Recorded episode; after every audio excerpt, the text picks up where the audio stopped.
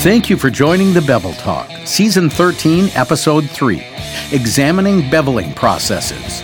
Today, we're talking with special guests Keith Polifka and Ron Rohrbacher from EH Wachs. Let's get right into it. Hello, welcome to Bevel Talk. Thank you for joining us. We're back with Ron Rohrbacher and Keith Polifka with EH Wachs and Orbitalum. Gentlemen, thank you for being here again. Hey, thanks for having us back again. Yeah, appreciate it. All right, so I've been doing some thinking, um, and I want to understand some more. Okay, when I think of cold cut, I think of a lathe type system or or uh, an orbiting cutting head. Help me understand. Help our listeners understand a little bit more. I mean, I know terms from machining class and such when I was in high school. You know, form tools versus single points. But what sets you apart as Orbitalum and what makes it so much better for the end users, the welders, the guys that are cutting pipe and such? Well, the the the lathe cutting and the uh, and the milling and all the things we talked about are, are actually on the Wachs side of things. Um, when it as far as Orbitalum, they uh, their main cutting is a, it's a milling cutting. It has a and it's it's actually the old George Fisher line of tube saws is what Orbitalum uses. Um, they had they had bought that line out, uh, which is we actually used to compete against that years ago. Um, and uh, so they so they just use that milling cutting. But on on the Wachs side of things, uh, in that last session, we had talked a lot about the different kinds of bevels. When you get into J bevels and compound bevels, and and uh, working with some of the heavier walls, and that kind of dictates the the two different methods, whether form tool or single point. And uh, Form Tool is is clearly the easiest way to do it because you, as I had mentioned, the when you mount this machine, the slides are feeding in automatically as it's spinning around and it's pulling off these ribbons. And what what works really nice is to have you have a straight blade on one side that's making the severance cut, and then the other tool slide there's a bevel blade, and you can have just uh, just cutting the left side or the right side or both, and doing that that V shaped uh, double bevel. Um, and you're using a, a blade that has the desired angle. So we'd mentioned before 37 and a half degrees, kind of an industry standard. Uh, 30 is the other, 30 and 37 and a half are the most common. And so you have a blade that's sitting on that angle. And as it feeds in, it's literally forming that shape into the pipe. So as it's pulling those chips away, it's leaving that angle in its wake. Um, but it, as you could imagine, if you get into larger pipe, uh, the thicker the pipe is, the bigger the chip is. And now it's pulling huge, it's taking tremendous loads on the machine. And at some point, it's just too much. There's, we just did some pipe last year out at a, at a uh, coal plant that was uh, six and five eighths thick pipe. Goodness. And so definitely not form tool in that. Um, so, uh, but the form tool is, is so nice because you just let it go. And when it cuts through, your bevel's on there. Uh, so that's definitely the preferred method. So as it, the pipe gets thicker, um, our, our new Dynaprep uh, split frame w- was designed to to really take on these kind of loads. And we did tons of testing on this machine, uh, putting it under. Uh, we had a load simulator that was basically simulating inch and a half wall, trying to double bevel that and letting it run days at a time just to find weak spots in the machine and uh, and to make improvements. And so what we so when you with, say split frame, Mhm. I, I think of a clamshell. Is it something like a clamshell, Yep. half and half, That's- around a pipe? that's what our competitors call theirs. Okay, okay. We've, we've So, yeah. always been split frame. So it's yeah that it, it's almost like Band Aid and Tylenol, right? It's, Yeah. it, it's almost an industry standard, right? So Yep. So Um, most of them now they'll say clamshell split frame. They they started using Okay, our name okay. in there as well. See, Um, I show my ignorance once again.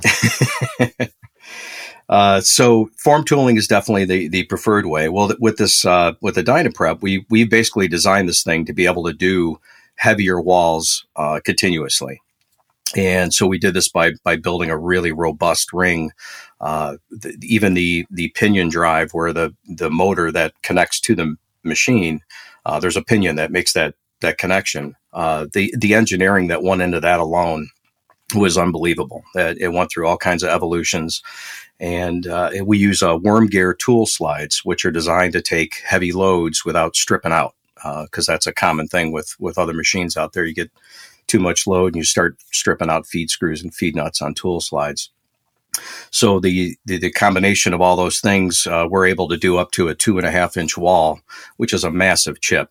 And uh, but anything beyond that, uh, you really can't form tool anymore. So years ago, uh, had designed a bridge slide, uh, which which really revolutionized in the field single pointing.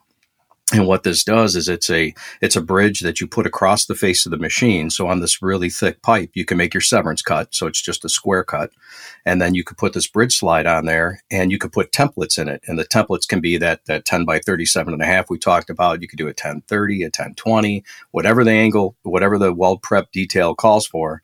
You could put those templates in it, in this this uh, bridge slide. Uh, it also performs counterboring, but then you could take a, a, screw off it and it becomes a spring loaded slide and it'll follow those templates. And now it allows you to single point.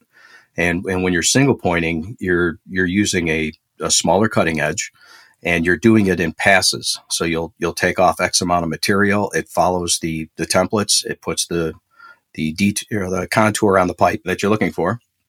And then you'll you'll bring it back out, go a little deeper, and do it again. Bring it back out, and and just repeat the process.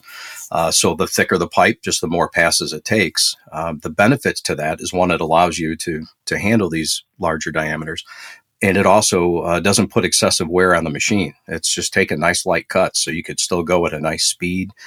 And single pointing is also really good for really high alloy materials, a real difficult to machine materials. Uh, as you get into to harder pipes, it starts to get where the, the material is close to the hardness of the tool that you're trying to cut it with.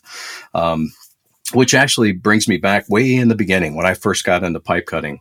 Um, I was blown away that I could cut a piece of metal pipe using a piece of metal like that in, in, the very beginning, you know, coming like I mentioned way in the first episode uh, that I came out of tree cutting.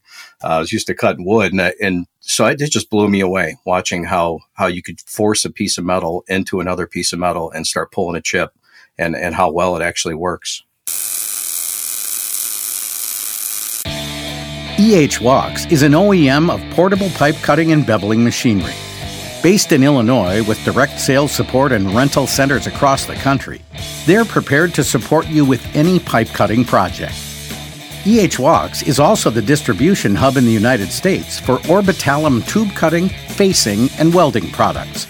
You can find both at ehwachs.com and schedule your demo today. Okay, so there's all of these different edge preparations. There's all of these different bevels. There's all of these different uh, pipe sizes and wall thicknesses and combinations. I'm thinking on row after row after row or trailer after trailer of cutting machines that a company would need to have to be able to do everything. How flexible are these different, uh, you know, whether you've got your split frames or your lathe type? I mean, do I have one, you know, obviously you said one that you had does six inch to 72 inch, but that can't be every tool you've got. So how does that work? Yeah, no, that that six to seventy two, that's only that milling cutter, that travel cutter. Um, but when it when it comes to the split frames, uh, being that they're ring style machines that are going around the pipe, if if you use a machine that's too large on too small of a pipe, you end up having to reach really far to reach your pipe. Uh, so uh, you know every every brand out there would love to be able to you know solve everything with one machine, but realistically, you, you just can't do it. You can only reach out so far before you start losing rigidity and you get deflection on tooling and uh, different elements come into play. So, uh, the, the way that the machines handle the range is if you have uh, just, for example, a 12 inch ring, uh, which covers 6 to 12 inch pipe, it handles those different sizes by the tool slides dropping down and getting closer to the pipe. And then you make up for the uh, for the uh, OD of the pipe and the ID of the machine by using uh, extensions for the legs. Uh, and this is one of the one of the areas. You know, I didn't want to get into bells and whistles of the new machine, but one of the really cool things that that we had done on our newest design is uh, just for example, on an old 12 inch our old 12 inch split frame, you would have little half inch extension pads, three quarter, one inch, one and a half, two, two and a half, and three you had all these different pads that you would have to put on to accommodate all these sizes. And the new style machine will actually cover half of the range of the machine, three inches of range with no extension pads, just because the legs have got more travel. And then for the other half, there's only one extension pad. And a real clever design is that the leg just slides and clicks into place. And you use a little thumb lever and uh, a little lever that's on the side, spring loaded. You just squeeze that and the leg slides off. Um, but it's kind of been the industry standard to have that six inch range because really once you go beyond that, and we we definitely have, we've had all kinds of of weird applications, and we've pulled off things that engineers didn't think would be possible. Uh, but to, to get a really good performance, that six inch range works out really well. Uh, but a, a couple years ago, we also had come out with our pipeline series, and that was really designed for the guys in that that pipeline market uh, because a, a, very common thing, and I and I don't want to take away from what might be a future segment someday, but we have tool slides that are uh, tracking slides. They're OD tracking slides. They're spring loaded. They have a wheel on them, and they will follow the pipe.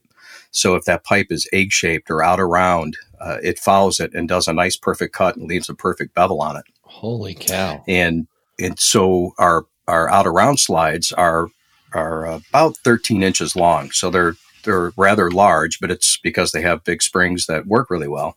Uh, but that gives us the ability on those machines to actually reach out 12 inches. So we can cover a 12 inch range now with that pipeline series using those slides and some added on extension legs and, uh, and still be able to get good performance. Yeah. So circling back a little bit, um, I think the real answer to the question we had started with was the base machine is is the core, but it's the accessories that we can add that allows us to cut the different wall thicknesses, the different types of materials, and all the other different prep configurations that we ultimately run into out in the in the industry. So the you know the different tool slides, the different ways we approach it, um, including even the tool bits that um, are anything from a carbide based bit to a high speed steel based bit, all have to change and and and de- are determined by the application. So a little bit of what we have to do here is application engineering. What's your pipe? What's the material? And then we can approach with okay, this is the base machine tool these are the type of tool slides. This is the prep configuration. Oh, and what's your material? Okay, we'll give you that type of a tool bit to do it as well. So that kind of wraps it all back around as to how we can approach all the different things out in the industry. I, again, I'm going to say it again. I think I've said this every time, but cutting was cutting in my brain until we started talking. And I mean, cutting is still cutting, but it's, it's not cutting anymore. Like there is so much science and precision and tribal knowledge that goes into preparing these cuts to be more efficient, to be faster, to be easier for the welder to weld, easier for the machinist to machine. I yeah, I, am almost speechless, and people that know me know that almost never happens. yeah, and it's it's almost funny because you said you know so a couple things you just said there. You know the speed, right? The uh, ease of putting a machine on a pipe. Everybody, you know, you'd think all oh, those aren't that important. Well, Uh, yeah, that drives the industry. You know, I mean, the the simpler you can make the tool, the faster it can do the work, the quicker you put that prep on, we get to the welding, right? So, you know, this front end work that has to happen before the weld is even struck to that pipe is is, is quite critical, and uh, you know, sometimes even underrated in the industry that people don't realize, hey, you know, this really, this work has to be done. And the more precision it's done with, the better you're going to end up. You know, some welds get x-ray quality, right? You have to actually have them x-rayed and you don't want imperfections in there. So there's a lot of science in this, uh, in this industry that, uh, that goes into it. Not just the welding science, but everything else that, you know, the welding is the final part of what we're doing to put those two pieces together and everything has to mirror up and match up to be able to give you that consistency you're looking for. Well, gentlemen, thank you so much for this. I'm looking forward to talking to you guys again. To our listeners, I hope you're enjoying this and I hope you're learning as much as I am here. Um, thank you very much. We'll talk to y'all later. It's a pleasure. Thanks again.